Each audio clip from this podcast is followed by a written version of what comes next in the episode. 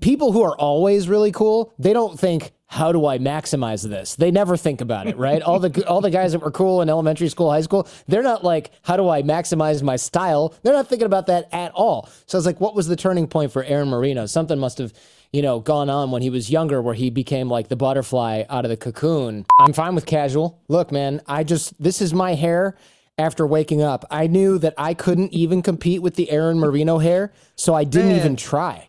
All right, let's roll. All right, mean, welcome back to the Alpha M podcast. Today, I've got a a podcast veteran. Um, he's so much more than that, though. I I got to know Jordan Harbinger years ago um, through another business that you had. Um, I mean, we have we go way back. I mean, how many? Way back. I've, known, I've, I've known yeah. you like when I was first, you know, getting started. You had me on uh, talking about like style back in the day, and oh, yeah. you had me on a few more times, and then you're like, "Yo." This guy this guy is is worthless. Your your your guests that you have on this podcast now are literally the who's who of super interesting successful people. All right let me back up a little thank bit. you. You're an incredibly successful podcaster and the thing that i am so inspired by is that you had something else going on. It didn't go so well. You had had mm-hmm. to end your situation and you literally started from zero after being you know very successful and um, right. and and I say zero. I mean, you were starting over, I should say, and you quickly figured it out. And not only figured it out, you you you were thriving um, as as a as a podcaster, as a businessman. Um, you have such an interesting story. You're a super smart guy, and um, you've been kidnapped twice, which I Lay think is amazing. Um, you survived it because you have incredible people skills and you're a really good communicator.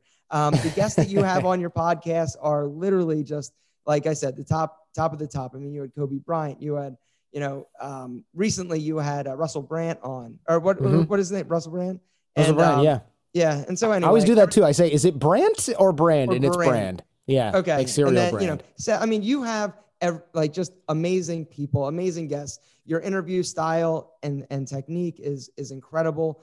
And so today, I'm just happy that you're here talking to me, and and and I'm definitely not not up to the par snuff of, of a lot of your other guests, but I appreciate you being here and hanging with me for a little bit, Jordan. Good to hey, see. Thanks you. for having me on, man. Yeah, it's good to see you. Look, I like having conversations of all kinds. Like you said, I've had Kobe Bryant and Russell Brand, but I recently, a couple weeks ago, I had a guy on who was in prison for a while for stealing $18 million worth of diamonds. So it runs the gamut, you know. Like you, look, you're you're a force in your own right. You were on Shark Tank what twice now, or or yeah, maybe man. three times. I don't know. Yeah, twice. They wouldn't have me back a third time. I tried to get on though a third time. Oh, you with, did with my skincare company. Yeah, I sent them an email. I'm like, hey, this is what we need, and and I and they're like, yeah, uh, what's the story? What's the hook that you're coming mm-hmm. back? Mm-hmm. And um, and so I had my my two business partners send in like a, a tape, and it was so cringy and bad. They didn't end up. They ended up passing on us, but that's all right.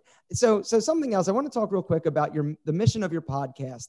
Um, you say, I believe it's something like, you know, your mission is to become a more informed, better, uh, critical thinker. Yes. Is that pretty accurate? Yeah, it Explain is. Explain that. You know, what the hell does that mean? That all like already that went over my head. Yeah, you know what I want. What I want to do is educate people to become better informed, more critical thinkers, and the reason for that is look at the division we have in the country. Look at the way that people get caught up in scams or do like multi-level marketing stuff or buy gurus. you are on YouTube. You've seen those guru ads that are like, they're basically like these 1980s real estate guy ads, except for they're they're modern. Some 18 year old it's worse kid. Than, it's it's worse than that now. It's it's oh, worse. It, it, it is horrible. It's like I'm 18 years old. I read 17 books a week. I have three Lamborghinis, and I decided to book a flight to LA this weekend with my seven girlfriends. You know why? Forex trading. Give me all your money. And people are like, here you go. And I'm like, what is happening? And you know, you think like, what idiots fall for this? And the answer is, is a, a lot of people. And I'll get an email from like a 40 year old guy who's like, I fell for this scam. And I look at it and go, how did you fall for this? And it's a lack of critical thinking. You know, yes, it's magical thinking and wishful thinking and all that, but it's a lack of critical thinking. And that comes down to our, our politics, it comes down to business. It, it, it affects every area of your life. And you see people dropping out of school to do a business. And I'm cool with that if that's what needs to happen. You know, I don't, did you, by the way, did you, you went to college and graduated or did you not bother with that? No, you I did. I did. I did. So, so now people are dropping out and I got nothing against that. If you're running a Aaron Marino style, if you're running Alpha M, or or uh, alpha N, I guess, or O P Q. You got to drop out and scale it. I get it, but now you get people dropping out because they're like, "Eh, I'm just going to trade Bitcoin online." And I'm like, "Do you even know how to look at anything? Do you even know how to buy Bitcoin?" You know, th- there's all this this happening that is the result of a lack of critical thinking, and it affects every area of our life. And I found that a lot of these online influencers, they'll be like, "I'm going to be right wing" or "I'm going to be left wing." And when you tell people what to do, you're only going to get this sliver of people. It might be a giant sliver of people that already agree with you or that want to agree with you. But if you teach people how to think better, then you can teach people how to make their own decisions. And that makes, not to get all too pie in the sky about it, but it makes our democracy stronger. It makes our country stronger. It makes for better consumers. It makes for people who are better in the workplace. It makes for better wives, husbands, things like that. So, the mission is wider than just being like the Democrats or like, ah, Trump. You know, like if you don't do that and you teach people critical thinking, they will come to more or less rational conclusions. Even if we disagree, at least they have rationale behind what they are doing, what they're voting for, what kind of businesses they're starting. And also, you find that if you make people think well and, and have good mental models and are creative and things like that, they don't resort to scams because they don't need to. They can run a successful business because they've built confidence. They have the ability to create something that's meaningful.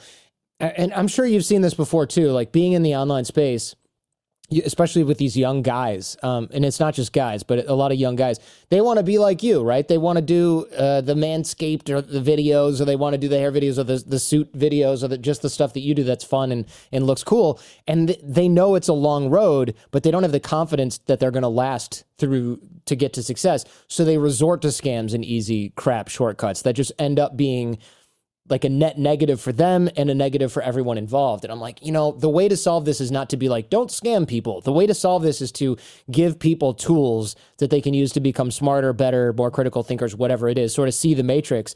Then they can run a successful business. Then they can be a good father to kids.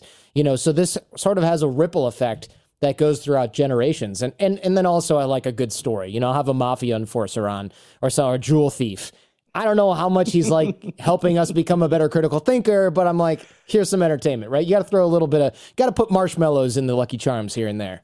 So, what's your superpower?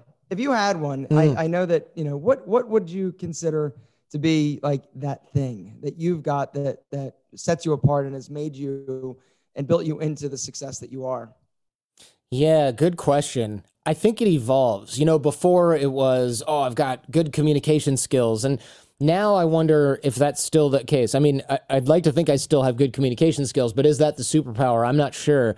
I think I'm skeptical and I think about things that I read, and I read a lot, but I'm not cynical, right? And you see the difference in there's a lot of people online or in the news, and they might be really smart, but they might be really cynical and negative.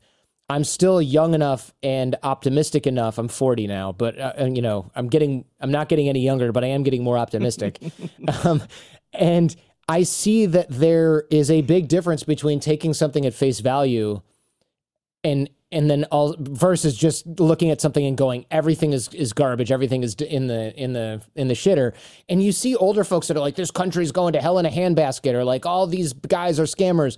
I try and look at everything with a critical eye but not criticize everything. And i think that That's that can become a superpower. It's very hard to do yeah, and it's rec- really hard to do it requires you to actually constantly be swimming upstream because it's really easy to look at news media and go, wow, everything's a scam. My vote doesn't count. That was something we heard last month, right? My vote doesn't count. Why bother? And you hear that because people feel like they have no power. And now I'm like, wait a minute. If, you know, the real power that we have is the ability to think freely. And a lot of people are kind of willful, willfully surrendering that by saying, eh, all the news is fake. I'm just going to play Xbox. Not that there's anything wrong with Xbox, but you don't want to sort of surrender your critical thinking skills or or your you know surrender your your brain cells just because you think there's no good information out there. It's it's sort of this weird paradox now where guys like you and I are creating information, but it's in a sea of crap, you know, on YouTube or in my case in podcasting, it's in a sea of crap. So you get people that go, this is all junk. And it's like, no, you really do have to keep doing the work to find good sources of and information with people you trust. You know, if I'm looking at buying a shaver or some clothes, I will Google like Aaron Marino leather jacket recommendation. And sometimes something comes up and sometimes something doesn't. But I know that you're not going to go, here's a leather jacket that I get paid a lot to sell and I've never actually worn it and it's probably a piece of crap. I know that you probably either have it, uh, and if it was bad, you wouldn't have included it in the roundup. And I try to do the same thing with books, documentaries. It's like, look, trust is the only thing that we have right now. It's the top currency. So I don't do anything to mess with it. And I do everything I can to build it. And if we can do that for our audiences, then I think we're doing them a huge service, you know, over time, especially. Yeah. You just mentioned one of my uh, my my favorite things is documentaries. What uh what good documentary have you watched recently? Uh, recently, I saw something that is just out this month. This is this is maybe too nerdy, but whatever. I'm gonna do it anyway. It's documentaries; they can't be too nerdy. So, so you know about the dictator of North Korea, right? Kim Jong Un. You've heard yep. of that guy? Yep. Okay, so he had a brother, and the brother was murdered in an airport in Malaysia like two years ago. I don't know if you heard about this, but these two women went up to him and they sprayed him in the face with something, and then they rubbed it in his face as a prank and then they ran away. Well, he died of sarin nerve poisoning, and that was what they had sprayed on his face. So they thought, oh my gosh, it's an assassination. And they arrested these girls. One was from, I think, Malaysia, the other one was from uh, Vietnam. Turns out, North Korean intelligence agencies had tricked them into making all these like really lame prank videos where they would go and rub water on people's faces or sticky lotion on people's faces as a surprise prank. Well, they were doing it to dozens of people, and then they said, "Go do it to that guy over there." Except for the lotion they gave them was this like nerve, super deadly nerve agent. So they they accidentally or inadvertently, I should say, assassinated Kim Jong Un's brother, and who he had killed probably because he didn't want him to be a challenge to power. And they talk about like how they planned it, who these girls are, how they got recruited, what happened to them. You know, did they know? Did they not know? And they go through all the evidence, and it was pretty damn fascinating because. This is a political assassination in public done by people that didn't know what was going on. I mean, that's that's some that's some 007 type of or almost like inverse 007, right? They had no idea what they were doing and they were totally incompetent. Speaking of not knowing what you're doing, you were an attorney right? This is how yes. you got started. Okay, That's so right. tell how how what is what is the Jordan evolution? You started as a Wall Street attorney. You speak five languages. You've been kidnapped twice. Tell us a little bit about your story. And this was all prior to the other business that you started, correct? It, it, it was, yeah. So I was a Wall Street attorney. So you're 40 years old. I think years. that I think that's something that I, I, think a lot of people are a little bit shocked of. You look very young, and so right, you know the fact that you know and and myself and we're very similar in age the the fact is though that before the internet, we had both of us had lives and careers and businesses and and yeah. and and you know a life. And so, what did you do opposed, before the internet? Exactly. what me? Yeah. Oh, what did fitness, you do? I don't I even know. I had, a, I had a failing fitness center. oh, you did? I could I could yeah. see you being a fitness guy. Oh, yeah, totally. Yeah. That was my that was my only dream. But uh, but yeah. So tell a little bit about your story and your evolution into the online space when I went to law school, I thought, okay, great. You know, I can work harder than a lot of these people because in high school, I didn't do that hard of, of work, right? Nobody did, right? It was kind of like show up to the geometry test, figure out what it was going to be on the test 15 minutes beforehand, do the test, get a B or a B plus, no problem. But then when I got to college, everybody was smart. Same thing with law school. So I realized, all right, I got to limit my drinking to three nights a week from seven or whatever everyone was doing. And, you know, make sure that I'm studying and doing the work. So I outworked everyone. But when I got to Wall Street, everyone was very smart and everybody was a hard worker. So I realized my competitive advantage was gone. And after talking with some of the partners, I found that the biggest strength that people were lacking as they got older and moved towards partner in the law firm was they were bad at networking and bringing in business. And so I thought to myself, okay, if I can learn to bring in business by networking, then I will have a better shot at partners slash not get fired. Like I was just at the time, candidly, just trying not to get fired. Yeah. So I started to learn networking and I took these classes like Dale Carnegie networking classes and it was it was pretty bad. I like Dale Carnegie but not necessarily this particular course. You know, and it was like learn their kids' names and that they play tennis and look them in the eye and have a firm handshake. And I thought if I'm not getting a million dollar law deal from Goldman Sachs for my law firm, is it really because I didn't look them in the eye and have a firm handshake or is that just like one tenth of 1% of how you make a, a connection in a relationship? So I started learning about trust, persuasion, influence, body language, and I started studying things that like friends of mine who went to the work at the CIA were learning about body language and rapport generation and building connections overseas and things like that. And I was like, this is the real stuff. So I started learning all of that. And as I started learning that, I started teaching it to other students in law school. And then they had me teach this course. Nobody cared about networking. Like five women showed up. And I thought, okay, well, if it's just going to be me and these five women, I'm not going to sit in this hot room and teach this class. I'm going to hold it at a bar and we'll go and get drinks. So I started to hold this networking class at the bar and we would break down people's body language and eventually the women would say well what about that couple over there? Like can you read them? And i'd say oh they're not on a date. You know this guy likes her but she doesn't like him and here's how i know. And they would be like this is fascinating. So all these women started bringing more and more of their female friends to the class i was holding at the bar.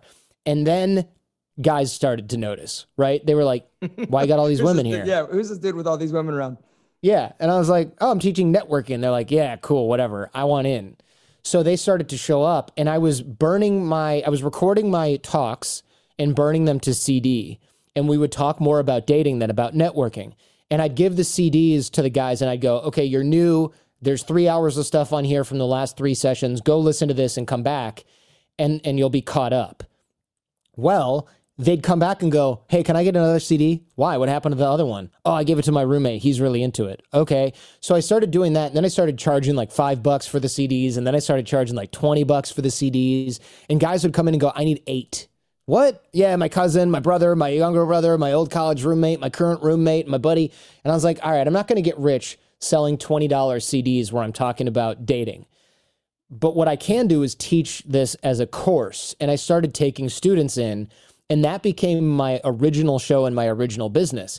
I started teaching guys and well, men and women, but mostly guys, how to meet women. And it got really, really, really popular because it wasn't the sort of douchey pickup artisty stuff that was going on back then. Did you wear, did you um, wear a fedora? Did I didn't wear a fedora or any of that. Uh, maybe what... once, maybe once or twice, but not as a habit.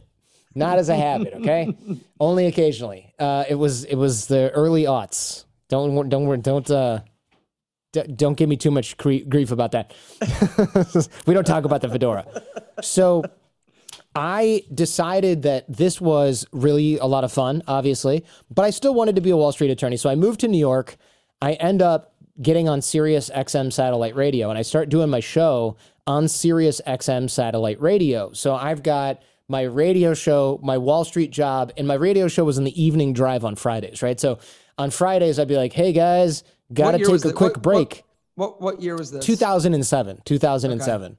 And so I go, hey guys, I got to take a quick break. And my office mates and the guys that I worked with a lot would be like, he's going to go do his radio show. So I'd run down to t- or up to Times Square from Wall Street. And then I'd come back down after my show and they'd be like, yeah, we're just waiting for a fax. We just ordered dinner. Do you want anything? You know, it's like 9 p.m. at night. We're waiting for some investment banker to send over a fax. And then eventually we started to run out of work to do because the economy started to crash. The mortgage crisis hit, and we were all in real estate finance. So we'd be sitting there killing time, and they'd go, Let's listen to Jordan's show. And then a partner found out that I was doing my show at night. And I thought, now I'm definitely getting fired. Well, they didn't care. They thought it was hilarious. Thank goodness for Wall Street and them being pretty lax at that time. So I kept doing my job and I kept doing the show uh, on Sirius XM and I kept doing the podcast. And I grew the podcast with some of the radio audience. I grew the radio audience with some of the podcast. And we really started to just kill it. And we started a coaching business and that started to take off. So as my law job started to crawl to a zero, our coaching business started to really take off. And that was the that's probably around around when you and I started to to chat about stuff because yep I was essentially in the dating business and we were like the non creepy dating guys. Whereas a lot of these other guys, like the pickup guys, they were like, lie to her and tell her you have a Lamborghini and that your ex is a stripper. And I'm like, just tell her that you're new to the city, that you're working really hard and you barely have time to date. This is going to work better than the other crap. Like that was 2020 hindsight. I bet you that the other lie through your teeth stuff worked really good in the Hollywood clubs and bars.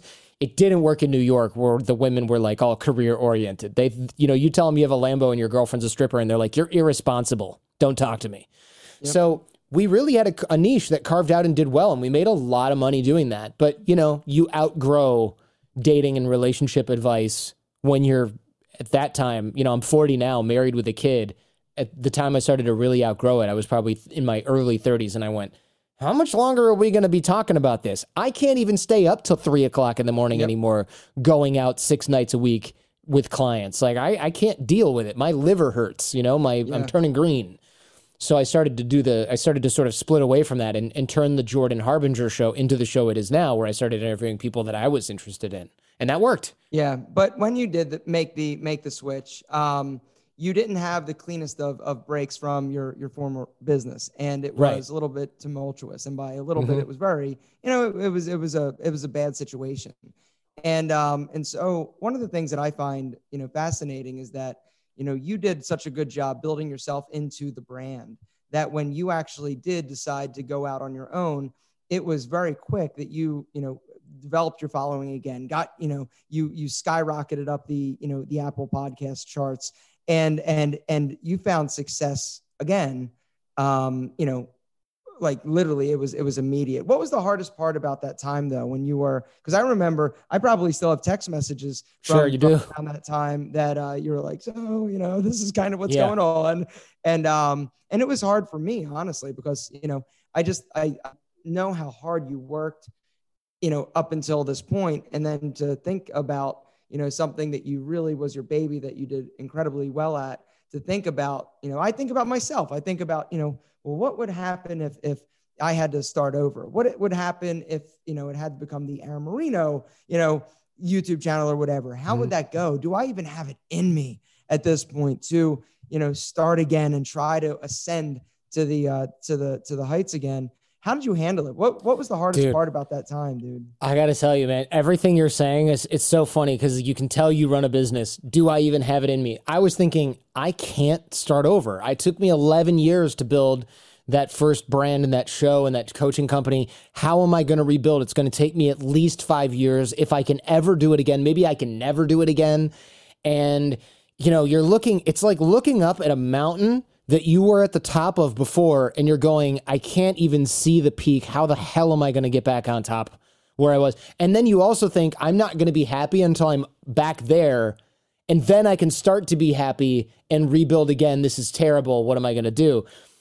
You have to get over that and realize that you're not just rebuilding what you have, but you are doing something different. And it doesn't matter if it's totally different. You know, I built the Jordan Harbinger show, it's another show.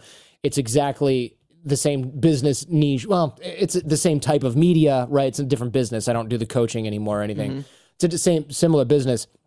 So it's not that different, but you can't sit there and say, I need to rebuild this whole thing exactly the way it was. You really have to go, okay, I'm bringing with me what what assets am I bringing with me? This is what saved me from like wanting to like, you know, never get out of bed. It was what assets am I bringing with me?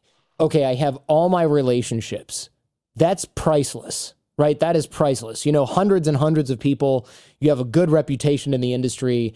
People know your name, they know your content is good, they know that you're an honest person, whatever it is, whatever your reputation is, you have that going for you. That's something that can really never be taken away from you unless you get slandered or something like somebody makes a website that says you kill puppies or something and everyone believes it. You know, you'd have to have like a really negative reputation hit that now we see with cancel culture can happen, so that's terrifying but usually doesn't happen to people who aren't involved in anything, you know, super controversial. Uh, although, again, it depends. But for me, it was really tough. There were like two weeks where I was upset and I kind of didn't want to get out of bed and I couldn't sleep and I wasn't eating well or, or much at all. And then I started to really focus on putting one foot in front of the other. It was like it was like I was a, a blender with the top off. We've all made a protein shake and the top flies off because you think it's going to fucking stay on and it doesn't stay on, right? And it's all over the ceiling, it's all over the floor. That's how I felt. But then when I started to really focus, I was like, aha, the action here is what sort of focuses me and and ends my suffering, right? Action ends suffering. So I can be the laser beam where I focus my energy. Like when I'm pissed off and I'm fantasizing about running my old, you know, business partners down with a U-Haul, I just go, well, that's not constructive. Why don't I sit down and email 40 potential guests for the show and get those done? And then why don't I, or, or oh, I've got so much nervous energy, I can't sleep. Okay, put on an audiobook that you're going to read for the show and do the prep and go out for a walk. Yeah, it's 3 a.m. Get a flashlight. You know, wear a high vis vest. You'll be fine. You're not, you don't live in Detroit anymore. You know, you'll be you'll be all right. So I focused and did a lot of things like that. And during the day when I had a lot of nervous energy or I was feeling crappy, I would call friends and solidify. I mean, I called you during that time. I texted you during that time. I was like, "Hey, just wanted to tell you what happened. You know, it's a really crappy situation." And you were like, you probably said something really nice because you're a really nice guy. And that kind of thing made me feel better. And I realized that's what made me realize I had all these relationships. Like your friendships, your relationships with people, and your reputation in your industry, that is that is the insurance policy that money can't buy. Right? You can't you can't get people's help by purchasing I mean, I guess you can buy their help, but like when you're down and you don't have resources and you don't have the capital that was in your business and you don't know what you're going to do, all you really have is your reputation and your connections. So that's why I always tell people dig the well before you get thirsty. You know, you have to build relationships before you need them because if you lose everything or lose a lot like I did, and then you have to rebuild and you realize you don't know anyone and you've neglected everything, then it's too late. Then I'm calling people going, Hey, dude, remember me from 2009? And you're like, uh, What? Who is this? Jordan, you were on my blog once. Can you help me out? You'd be like, bro, whatever, click. But since we'd been in touch for, you know, 10 years or whatever it's been, you were like, let me know if I can support you. And I got similar offers from literally hundreds of people that I'd been in touch with over the years. And I was like, this is the power of relationships. You know, everyone says dig the well before you're thirsty. Great. Okay, I got it, Jordan. But most of us think, well, I'm never going to be thirsty. So I'm I'll do that later you have to build relationships before you need them. Because when you don't when, when you don't do that and then you need them that is really when you go oh crap. I don't know how to call and ask for help. And it feels weird. And the reason it feels weird is because you know you're not entitled to ask anybody for anything if you haven't cultivated that friendship or that network over time. So when i say like oh i started from nothing again i started from zero again but i didn't start with nothing right? It's kind of like saying it's the difference between going hey, uh, my little cousin wants to start a business. He's 21. What should he do? That person is going to have a long uphill battle. But if you say, hey, my cousin wants to start a business, he's 31 and he has 10 years of experience, 10 years of relationships, and you know he knows exactly what he wants to do more or less that person has a major major major advantage even if both of them start with zero dollars and they're trying to figure out where the mortgage love, payment's coming I, from i absolutely love that um, that is that is really really, really profound, honestly. And I think that that is something, you know, that everybody can pretty much resonate with or, or take with them. Uh, you do teach a course though. It's six minute networking, right? Yeah. Is that mm-hmm. course six minute networking? You know, I am also a huge fan of, of social skills. The way that I developed mine or the reason it was out of necessity. I was um, you know, I had a few, you know, my mom was married a few different times. I was moving schools. I knew that if I didn't want to basically be the new kid, I needed to make friends. And so I learned to be a very quick study of body language, of, of, of people, and really do a good job with connecting with people very quickly. Mm-hmm. But a lot of people don't have that skill. They've never had a need to do that. Um, talk a little bit about some networking sort of tips and tricks. I know that in your in your course you give people like 12 different missions that yeah. they, you know, that they need to go out and accomplish in order to build themselves up into better networkers, better, you know, so have or developing better social skills. Talk a little bit about sort of some tips that the audience can take away in terms of how to start the networking process. I, I interviewed um I interviewed Noah Kagan. Love that and, guy, uh, one of my good yeah, friends he's a he's a super great guy, super smart guy. But one of the things that I took away from him was that that whole coffee challenge, right, where you ask for ten percent off, you know, at a at a at a coffee yeah. shop. he does that in real life, and it's so freaking embarrassing when you're out. You're like, dude, did you make what do you make six million dollars last year? Can you just pay the twenty cents? Yeah, but it's all about that fear muscle, and the more you do it, the more comfortable you sort of get in there. It's true. Um, and so, so talk a little bit about about your tips in terms of networking um, how do you how do you build better relationships? How do you get over the fear of going up introducing yourself to somebody and starting a communication or or or, um, or a conversation with somebody? Yeah i will answer that but i'm curious. You got me you got me wondering. Since you moved around so much and you were the new guy at so many schools is that where the whole kind of like Aaron Marino good first impressions thing came from and some of oh, the oh, yeah. some of that? Because you're like huge on first impressions. Style is an element of that, right? Well, the other the other thing was being poor. Throw throw oh, poor okay. and not having money on top of that. Um, you know, and having to shop for all your clothes at, at you know thrift stores when you're you know 12 13 you know and you just i mean at that age all you want is to fit in all you yeah. want to do is to be liked and there's so much pressure back back then there was a lot of pressure now i can't even fathom the amount of pressure that people feel um, you know, teens feel. I, I know how much pressure I feel at 44 years old, you know, to try and live up to some arbitrary set of expectations by other people and what social media is sort of deeming, you know, the way that we should act, the way that we should look and feel, and what we should have in order to, you know, sort of feel and, and be considered successful. Um, my perception of success has changed very much since getting into um, you know, actually, since I became successful, my my my my uh, my definition of success has changed. But but yeah, it was simply a need for acceptance. Um, I I didn't have a happy home life, and so you combine you know abusive stepfathers with me just wanting to feel good about myself. It was it was a, a it was a sort of a you know a necessary evil in order for me not to go crazy at a young age. But um, yeah, but yeah. So yeah. that's my story. That's interesting. Yeah, I wondered about that because I thought, okay, for somebody who's to get really into style and fitness and social skills and first impressions, and to also be like a cool guy, like I, you know, you strike people right away as like, oh, this guy's like really cool. People who are always really cool, they don't think how do I maximize this? They never think about it, right? all the all the guys that were cool in elementary school, high school, they're not like how do I maximize my style? They're not thinking about that at all. So I was like what was the turning point for Aaron Marino? Something must have, you know, gone on when he was younger where he became like the butterfly out of the cocoon at some point. Uh, because otherwise you just don't try that hard because you never had to in the past. So I knew there was something there. Um, for me, I think for creating relationships right now, like walking up to somebody and introducing yourself, that is a useful skill. Um, it does just take practice, and there's a lot to that. But now, especially during COVID, when a lot of people can't actually go out and do anything, and also for the people that just go, man, that sounds terrible. I don't want to go out and meet people. I don't want to go to bars and mixers and things like that.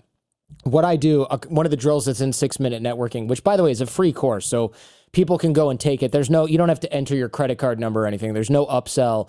I just do it because I teach a lot of students and companies this, and I thought like, okay, I can just make this public. So it, that's at jordanharbinger.com slash course. What I do every day, I grab my phone and I scroll all the way to the bottom of the text messages in the morning. Um, not like first thing, because you don't want to get people at 6 a.m. or anything, but I scroll all the way to the bottom. And at the bottom, those are those threads that are kind of dead, right? Like oh, I haven't texted Aaron Marino since we had lunch in San Diego in 2017. Let me see what he's up to. And I call it Connect Four because I do it with probably about three, four people every day, uh, every weekday. And I send them something that says like, "Hey, Aaron," you got to use their name because if it's like, "Hey, friend," people are like, delete mass text, right? You see, you can see that with email. Hey, Aaron, what's going on? It's been a long time since we met at, and you tell them where you met so they can go like, "Oh, right, that guy," right? Because you don't want new phone who dis and then you sign it with your name uh, at the end. But you could say like, "Here's my update. I got a kid. He's walking around a lot. It's fun. Uh, you know, been a long time since we had lunch at Cafe Gratitude in San Diego, whatever it was. Wondering how you're doing." That will re-engage a lot of people every week. You won't get a hundred percent response rate. You might get like half or three fourths response rate. That like imagine you text four people a day, uh, five days a week that's 20 people, 80 people a month, right? 20 people a week, 80 people a month. Let's say half respond. Great. You've got 40 people who weren't thinking about you, may never have thought about you ever again in their entire lives. Now you're top of mind. You know what they're doing, they know what you're doing. And it doesn't do a whole lot right away, but it compounds. Over time, I'll, not a day goes by where I don't get a text that says, Hey, Jordan, uh, thanks for chatting with me a couple weeks ago. By the way, I'm walking into a meeting right now, or now I'm going into a Zoom meeting right now. We're going to pick a keynote speaker for our sales, t- our quarterly sales thing. Do you do speaking gigs? Our budget is, you know, 20,000. I just got a speaking gig because I texted somebody to see how they were doing. And the last I talked to them, they bought a tractor or something. Like, you know, I don't have any reason to reach out other than just so. So now I'm top of mind on them. And often, rather than getting a speaking gig or something like that, I might say, like, oh, what are you up to? Oh, I'm starting a new business. Great. What's it all about? Oh, da da da da. We're looking for a web designer. I know a web designer. Let me refer that person to you. And they're like, wow, that's really great. Thanks. So now they get a good web designer. My web designer's stoked because he got a new client. And I'm able to create social capital and referral currency by introducing people inside my own network a lot of people say, "Oh, I don't know anyone important," or "Oh, I can't help anyone. I'm just in college, or I'm uh, you know two years out of college. What am I going to do?" You don't have to help people yourself by doing graphic design. I don't have to design the website myself. I just have to be useful enough as a node in the network to connect two people that can help one another. And that makes it scalable. I could make 10 introductions a day before it even takes real time out of my day. If you're making 10 intros a day, you have a ton of people that want to help you back because of reciprocity. You've got a ton of people that think you're great and giving and nice and generous. That's how you build referral currency and social capital over time. You don't have to go out and be a social butterfly at a the wine mixer or the country club and glad hand everybody and kiss babies. You can do it from your phone. Um, and in addition to the Connect Four drill, I've got CRMs where I, pe- I, put people's names essentially in a glorified spreadsheet, and it reminds me if I haven't talked with them for say 90 days, something along those lines. So I'm keeping in touch with hundreds or even thousands of people, and it doesn't feel like work at all. Wow. I'm not emailing 400 people in a weekend. I'm not killing myself over any particular kind of uh, task list I'm just doing this in time that most of us would probably waste on Instagram, right? We'd be scrolling through the feed, but instead I send those four texts. I'd be scrolling through the feed. Instead, I work in my CRM, something like that. Wonderful. Okay, guys, we're going to link to everything down below. It's at jordanharbinger.com slash course. Courses, right? Slash course. Yep, jordanharbinger.com slash course. All right. So we got we got a few more minutes, Jordan. I don't want to take up too much of your time, but I want to talk real quick about the guests that you have had. You've had some of the most, I mean, amazing guests who has been the most fascinating to you? It, could you pick one, or or maybe there there are two in different arenas or areas, or for different reasons? Who has really fascinated you specifically? Let's see. There's so many good ones. Um, one that I really liked was this guy. His name is Jack Barsky.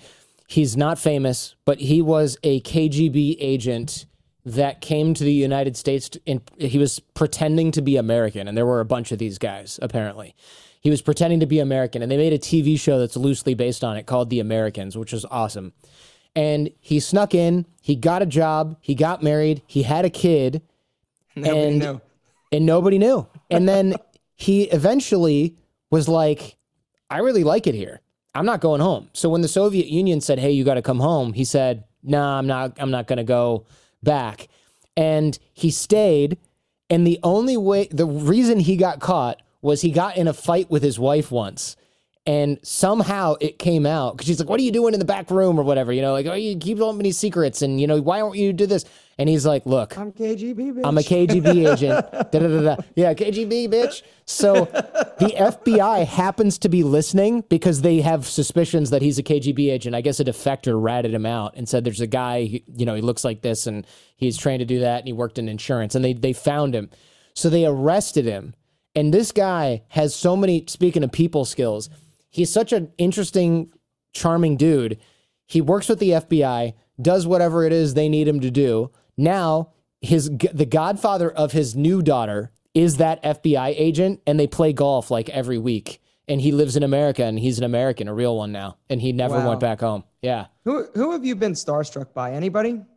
After who doing and meeting so many by? so many famous people, um, or talking to them, do you do you get do you get starstruck, and and if so, by who? Let me think on this. Starstruck. Not not really. I don't really get starstruck because not because like oh they're just another celebrity to me. That you know you I definitely get nervous about interviews, but it's not because it's Russell Brand or Kobe Bryant or uh, some billionaire Ray Dalio whatever. I get nervous because you know what? Hold on one second. My wife's trying to move a box and it's so distracting because she's trying yeah, to be quiet. No, do it. Jen, just get the box out of here. He's like sneaking around. It's hilarious. She's like doing the Catherine Zeta Jones thing, like trying to dodge the lasers. Um, that was going to take 15 minutes if I didn't let her just walk out of with the box. Okay. So when I do get nervous, it's never because it's Russell Brand or Kobe Bryant or something like that. I get nervous because I want the logistics to work out. Oh man, the lighting's bad in here, and we didn't bring our big lights because we thought there'd be better lighting because we were supposed to be doing this outside. Uh oh, the batteries are dead. I thought these were charged. We checked them; they were charged. They were labeled charged. You know, like that's the stuff that makes me nervous and anxious. Stuff that honestly production people should be worried about. But when you run your own business, you know how it is. Um, so I don't get starstruck to, to make me nervous. I get nervous about the logistics of something. And by the time I'm meeting Kobe Bryant or Russell Brand or, you know, wh- Howie Mandel, I've done like 10 to 15 hours of prep because I do like 10, 20 hours of prep for each guest. So by the time I've got the director of the CIA or or Kobe Bryant or, or Jeremy Lin or whatever on the show, I've done so much prep that I'm almost I'm excited to be there. I'm interested to be there, but I know that I've earned my seat in the room and also I'm I'm kind of like in the last 2% of my job or the last 10% of mm-hmm. my job. Like yes, it's game time, but it's like an athlete playing in a in a game. You're probably you, you you go to practice so much that by the time you get to the game, you're not like, oh, I hope I remember how to kick the ball really hard and far and accurately. You know, you're just doing what you've been drilled to do over and over and over again. You know, you're thinking in the moment. And there there are days I really get into flow with it. Like I'll go to New York and do like three interviews a day or two interviews a day. And my wife will go, How was your day? And I'll go, What did I do today? And she's like, You interviewed this celebrity, this scientist, and then you went and did this. And I go, Oh, right, right, right. Because I'm like, it blur it's a blur you know, by the time I'm out of the Russell Brand interview at NBC or whatever, I'm like, oh, yeah, we I guess we just did that. How did it go? I don't even remember one mm. second of it. You know, like I, I remember it, but it's almost like a dream. You know, like it's it's probably how athletes feel after a game. They they remember every play when they really want to, but the overall idea of it is that it just kind of happened and that it's over. That's at least where I'm at with it. I love Does that it. make sense? Right, so it, it makes 100% sense. Um, last question is is for entrepreneurs out there. You're an entrepreneur. Yeah. Um, you've done a lot of different things. You've tried some things. What is your biggest failure? Actually, I'm going to have two questions now because I want to talk real quick. Uh, failure, I think, is important. I think it's part of yeah, everybody's journey. Anybody's successful, anybody who's successful has had monumental failures, or at least you know some degree of of, of having to start not start over, but they've they've fucked it up. And so, what yeah. is what has been what has been your would you say biggest fuck up looking back? in business or in like my law career, I guess there's a couple things. Like when I first started my law career, I w- worked at a British law firm and they just hated me. They hated me. You know, I couldn't, I, I was worried that I wasn't going to be employable. And it really made me look at alternatives like entrepreneurship. Luckily, or unluckily, well, I guess it was lucky. Since they really hated me, I really thought I'm never going to be employable. And I went through a lot of stress with that. But it turns out that I wasn't employable in a British law firm, which is like a really stuffy work environment. And things I got in trouble for, I thought, oh my God, I'm screwed in the working world. One thing I got in trouble for, Aaron, was uh, a partner was in the elevator on like a Friday. And he said, Oh, what? do you have many things planned this weekend? And I said, yeah, uh, you know, I'm going to go probably downtown and like explore London a little bit and da da da. And he and I said, what about you? And he goes, oh well, I'm going to go to my fishing cabin. And I was like, great. Monday morning, they're like, did you ask Mr. Crawford what his plans were over the weekend? And I was like, yeah, he asked me first. And they're like, that man has worked very hard to get where he is. And I'm like, so we can't uh, treat him like a human being? And they were like, Yeah, you're not supposed to engage him. He's being friendly. You don't get to talk with him informally. And I was like, Oh my God, I'm so screwed in the working world if people are really like this. I had no idea. Then, of course, I get to Wall Street and I'm working with a bunch of like local Brooklyn Italian guys. And they're like, Hey, Jordan, get over here. The fucking pizza's getting cold. What's wrong with you? Get in here. And I'm like, this is more like it. Okay. I can handle this. You know? Yep, yep. That that's more like it. So that, but it was kind of too late for me. I was just already like, I, I had one foot out the door and, and, was like, I need to find something that I can do because I, if I'm getting in trouble for small talk in the elevator, I'm I'm so screwed, man. Yeah, I'm yeah, screwed And then what about what about outside of of of the law? of career.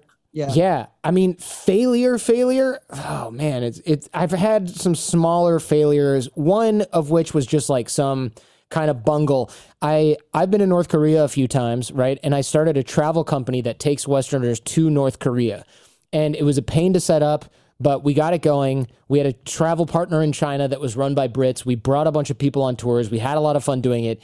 And then like one year in, it became illegal to travel to North Korea. Maybe it was two years in. And we were like, oh. Uh. And the Treasury Department was like, hey, all that money you got in there, we're going to have to hold on to that for a while because probably there's some sa- sanctions violations. Luckily, we had just withdrawn a bunch of the money and we like lost a couple thousand dollars. But you never get your money back when it gets seized by Treasury. You have to go to court and get it back. And what are we going to do? Be like, no, at the time it was legal for us to send money. We're not sending it to North Korea. We're sending people to North Korea, and we're just like, we're not going to win this. We're going to spend a hundred grand litigating it. We're going to get thirteen thousand dollars back. We're you know, like what the hell? trafficking. We're trafficking people. Uh, Yes, so, we're right, trafficking people. Last question. I mean, tourists. Be- best business piece of advice for aspiring entrepreneurs out there that are looking to to basically do their own business or do their own thing. What would you give them? I, again, I'm going to say build, dig the well before you get thirsty. What a lot of entrepreneurs do is they they do this. They go, well, all right, I've got this. I got to build a website. I got to build my lead gen channel. So I'm doing the YouTube thing like Aaron Marino, or I'm doing the podcast thing like Jordan Harbinger. Then I got to do social media, and then I've got to like get my product line together, and then I want to expand into hair care from skincare, whatever it is. That, but so that you got a hundred things to do, right? 99 of them, you kind of know how to do it. You don't necessarily know, but you kind of know. And then one, networking and relationship development, you don't really necessarily know because you're not doing six minute networking and you don't have a plan. And then you think, well, I do a lot of this naturally, which you don't. You don't have systems. Anybody who has systems is going to beat you, right? And you just think you're doing it naturally. It's not true. It's like fitness. If I just go to the gym and I just do whatever I feel like, "Ah, I'm going to do bench today. Ah, I guess I'll do some pull ups. Somebody who has a workout plan is going to do a million, get their results are going to be 10x, minimum 10x what I'm getting just wandering around. That's the same thing with relationship building. So the problem is when we have 100 things to do and 99 of them are interesting and they're social media and we have a plan and we can kind of do it and we know what we're doing, we deprioritize the stuff we don't know about as much. So we deprioritize digging the well before you get thirsty or building relationships. And what happens is, since it's a black box, we just never do it. And then you run into this thing where you're like, I'm going to launch my my line now. I'm going to launch this. And you go, who do I reach out to? And you reach out to 50 people and they're like, who are you again? Why would I help? Oh, hey man, no, why would I help you? I have my own thing going. You've never helped me. I reached out to you three months ago. You never replied. Oh, I was busy. Okay, well, I'm busy now. You know, you're going to find that and you go, oh crap, I didn't dig the well. So don't deprioritize networking. Don't say you'll do that when you have your prototype, when you have your website, when you've got your business cards. That's backwards. You build your relationships before everything. You start that process now because you can't make up for lost time. It's impossible. There's no way to become a close and trusted source of somebody over three days. You can't get closer to somebody in three days than you could in three years. It's not possible, right? So you have to start early and you have to do it with everyone because once you need these relationships, if they're not in place, I mean, think about this. Who would you rather trust? Somebody who calls you out of the blue and says like, "Hey, I need help with something," or somebody that you've known for 3 years even though you've talked to them once every 6 months on text? You're going to pick the person who you've talked to before because you know that their agenda initially wasn't just to butter you up. If I start calling people and I'm talking to them and they haven't heard from me in 8 years, what are they thinking? Okay, they're thinking Herbalife or Scientology. What are you trying to sell me? You When's we the try to- ask? When's the Right. ask? When's Yep. the other shoe going to drop? But if I ask you for a favor and I've been talking to you every six, eight months for three years, you're not going to go, aha, you've been buttering me up since 2015 just so I'll help you with your book launch, you bastard. That's an unreasonable thing. That's an unreasonable conclusion. So dig the well before you get thirsty. Don't deprioritize it. Build those relationships now before you need them, and then they'll be there for you when you do. Jordan, where can people find you? Sure. The Jordan Harbinger Show. It's a podcast. It's on Apple Podcast, Spotify, wherever you listen to podcasts. There's some on YouTube, not all. Um, but I'd love it if people checked out the Jordan Harbinger Show. The course is at jordanharbinger.com slash course. And I'm at Jordan Harbinger on Twitter, Instagram, and I answer all my DMs so people can just hit me up.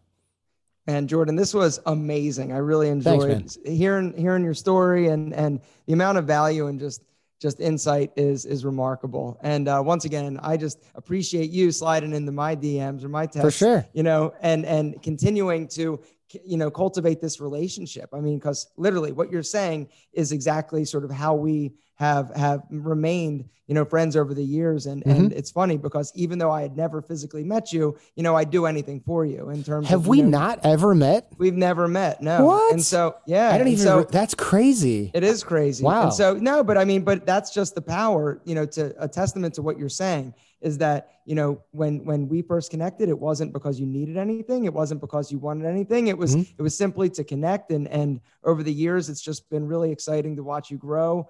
Um, I'm really, really impressed of, of at how you have have uh, basically come out the other side of, of a bad situation mm-hmm. and are not only at the top of that mountain, but you're summiting another. So congratulations, yep. sir. And thank you so much for everything and the value that you bring to the world. And, and really, I mean, you've made me think in this, this interview and, and I'm just um, happy that your mission has landed squarely in my head. And so thank you so much for everything, Jordan. You got it, man. Hey, thank you very much. Always good to see you. Good to hear from you. And uh, I can't believe we haven't met. I'm trying to think. Wait, wait, that can't be true. it's true. It's true. But unbelievable. so crazy. Well, listen, man. Everybody, we're going to link to everything down below. Continued success, sir. And I'll expect a text in about four months. You know it. see you, Jordan. Bye bye. Thanks.